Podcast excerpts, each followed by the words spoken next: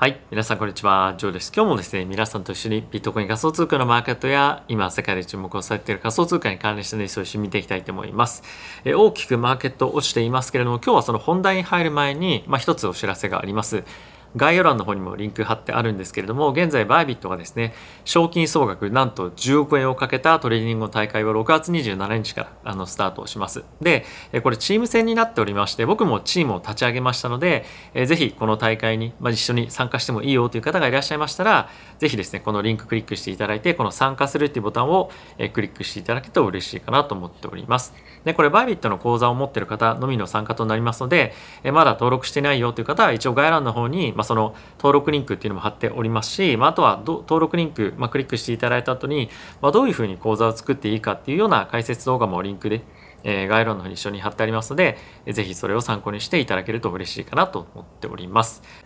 はい。で、ここからですね、皆さんも気にされているマーケットをしっかりと見ていきたいと思うんですが、これ現在ビットコインのマーケット2万8500ドル近辺を推移しております。で、一応今見てるのは週足のチャートなんですけれども、このチャンネルを始めたですね、約1年前ぐらい、まあ、大暴落が起こったタイミングなんですが、そのタイミングでつけた安値を今割り込んできているような状況になっております。で、イーサを見るとですね、もっと非常に悪い状況なんですけれども、まあ、そこのあのタイミングでつけた安値っていうのを大きくまた割り込んでいって、まあ、さっきというかまあちょっと前にあのこのチャンネルでも少しお話をしていた200週の移動平均線をちょっと目指すような展開に、まなるんじゃないかというふうに、ま、見てる人も、ま、少しずつ出てきてるかなと思います。あとはですねこの下落のタイミングで、まあ、あのイーサに関しては trading volume もですね非常に大きくまた上がってきてるんですよね。なので、まあ、売りが売りを呼ぶ、まあ、そのストップをつけてどんどんどんどん下落していってるような状況になってきてしまっているのでもう一段、え、2段下がっても全然おかしくないというような状況には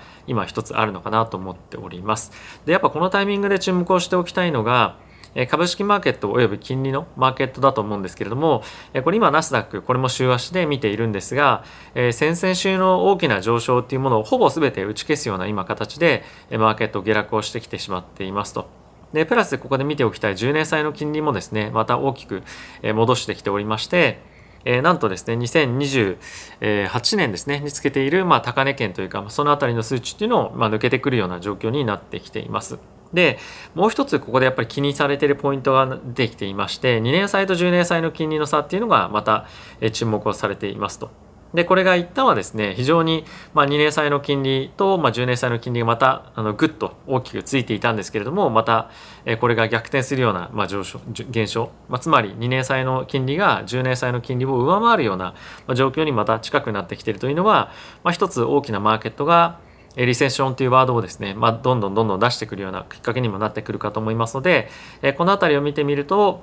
やっぱり今少し仮想通貨も株式マーケットも全般として、えー、非常にボラティティが高くなってきていて、えー、この辺りの何かしらの関連銘柄というかそのリスク資産は、まあ、非常に買いづらい状況にはなってきているかと思います。あとはですね、このタイミングで非常に注目されるポイントとしては、VIX があるんですけども、恐怖指数というふうに言われてますけれども、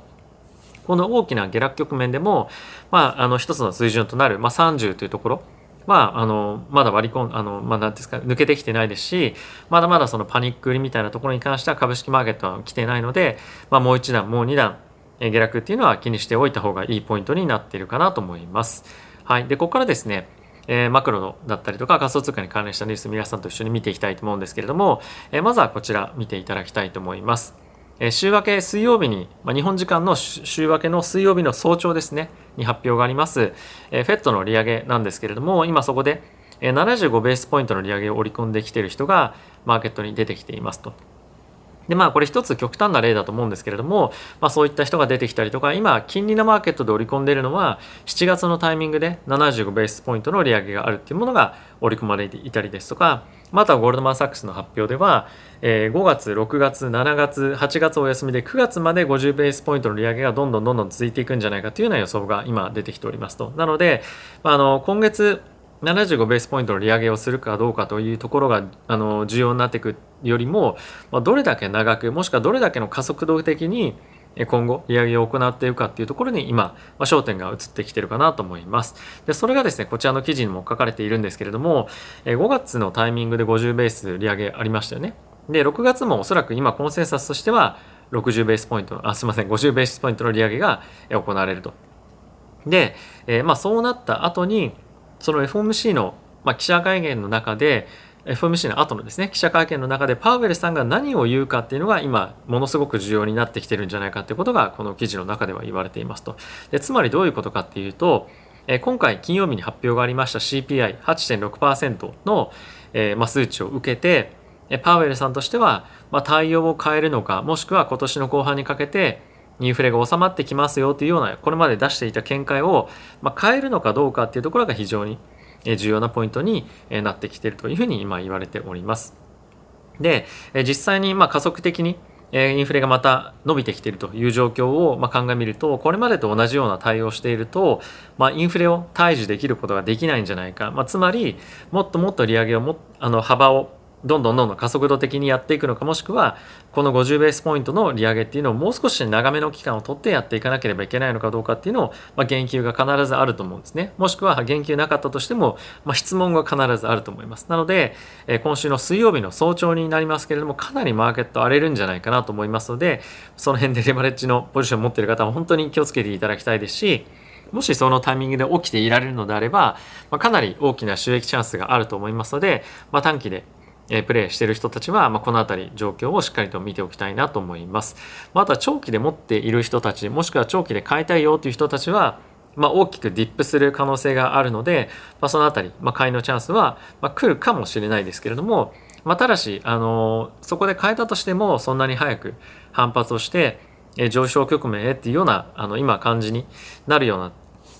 局面ではないのは一つえ理解しておいた方がいいかなというふうに僕は思っております。あともう一つポイントとして見ておきたいのは、まあ、今ですね、インフレがどんどんどんどん継続していく中で、リセッションという言葉が、まよく聞かれていると思いますが、まあ、リセッションがもう来てるんじゃないかっていうようなことをですね、話話をしている人も、まいますと。で、リセッションって何かっていうと、2四半期連続で GDP のマイナス成長が続くことをリセッションっていうんですけれども、たとえ次の発表があってリセッションを免れたとしてももう本当それはリセッションかどうかのもうスレスレのラインにいるだけでもうリセッションに入ってるよっていう人たちも実際に増えてるんですね。でおそらく株式マーケットの投資家たちに関しても金利の投資家たちに関してももうリセッションを織り込み始めた取引っていうのをですね、まあしてると思うんですね。まあつまりもっともっとダウンサイドに備えたポジションを取るということなんですけれども、まあ、そのあたりに関しては、まあ、皆さんもすでにあの結構感じてるかもしれませんけれども、マーケットのセンチメントは非常に悪くなってますので、まあ、ぜひ、まあ、短期的に取引してる人も長期的に取引してる人も、まあ、ダウンサイドを中心にあのケアしながら、まあ、少しやっぱり長い目でいかないと見ていかないとこの仮想通貨マーケット少し厳しくなってくるかなというふうに思っております。はい。で、ここからですね、仮想通貨に関連したデータだったりとかニュース見ていきたいと思うんですが、えまずはですね、オプションマーケットをちょっと見ていきたいと思います。で、これをちょっと、これだけ見ても少し分かりづらいかもしれませんけれども、またですね、プットオプションの需要が非常に高くなってきております。で、FOMC を深い控えているということもあって、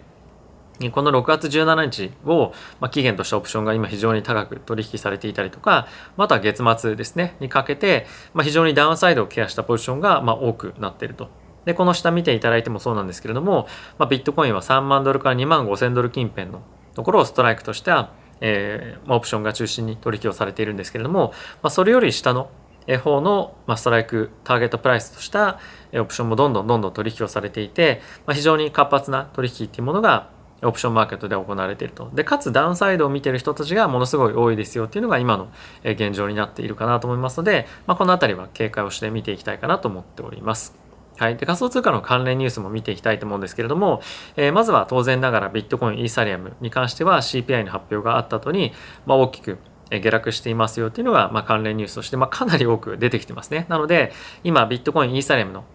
関連した、まあ、そういった仮想通貨のマーケットもまさに今マクロの要因だったりとかを中心として今取引されているというのがこういったニュースからもわかるかなと思います。はい。で、それ以外に関してもちょっと見ていきたいんですけれども、ビットコインだけだけではなくてアルトコインも今大きく、えー、あの下落していますよってまあそれは当然あのレコードハイのインフレーションに対してなんですけれども、まあ、これ結構面白いのが、えー、トレーダーたちはですねまだまだやっぱりビットコインだったりとかそれ以外の通貨に関してもまあ、売りがかさむんじゃないですかっていうことを、まあ、見てる人が多いというのがまあヘッドラインに今なっていますと。で、そのポイントのえターゲットのプライスなんですけれども今2万8000っていうところを今、えビットコインのマーケットでは注目して見ていますよということが一つ記事の中では言われてます。でこれは何をあのベースとしてっていうわけではないんですけれども過去の値動きっていうところを見てみると2万8000ドルが一つのポイントになるよねと。でそこを大きく割り込まないようであれば3万ドルとか、まあ、そういったところへの反発もあるよねっていうふうに言ってるんですが、ま、これあまりにも反発の幅がやっぱ小さいなと正直あの見てる幅がですね、まあ、思っていてやっぱりダウンサイドを中心として形でみんな見てるんじゃないかと思いますしやっぱアップサイド行ったとしても3万ドルとか3万2000ドルが、まあ、やっぱりその反発のターゲットになってるので、まあ、あまりにもマーケットは、まあ、今ちょっとネガティブになってるというか、まあ、そういう方向で見てるというのがこういった記事からも結構わかるかなと思います。あとはまあそういったネガティブな方向に、ま偏りすぎてるからまあ、意外と upside あるんじゃないかっていう見方も、まあ、あるとは思うんですけれども、まあ、たとえ upside 行ったとしても非常に短い期間であると思いますしかなりやっぱ限定的なので、まあ、今そういった短期的な upside を取りに行くというよりもまずは downside を中心にケアケアしに行く。で upside ドーンと上がった時にまあ売るというのがまあ今の状況としてはいいんじゃないかなと思います。なのでまあいずれにせよ upside を取りに行くっていうことは、まあ、非常にま難しい賭けだと思うので、まあ、そこを中心にしていくよりもダウンサイドをケアしていく方が、ま確実性というかあの収益を狙う上では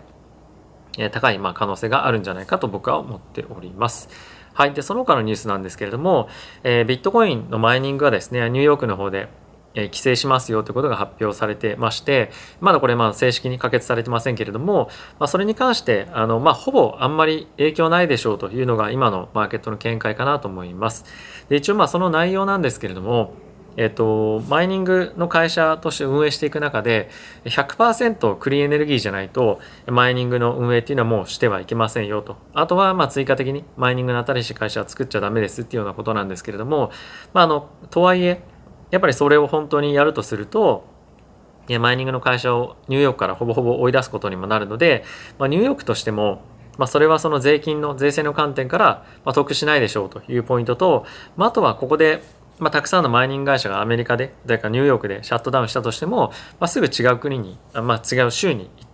まあ、あのハッシュレート回復するんじゃないかということもあるので、まあ、あんまりそのハッシュレートとかそういったことには影響ないんじゃないかというふうには、まあ、言われています。で僕もそう思いますし、まあ、ニューヨークとしてそれをすることが本当にいいことかどうかっていうと、まあ、ちょっと疑問だなと今思います。やっぱり今少しでも税制の収入として上げたいものがやっぱりあると思うんですけれども、まあ、そこを切ってまで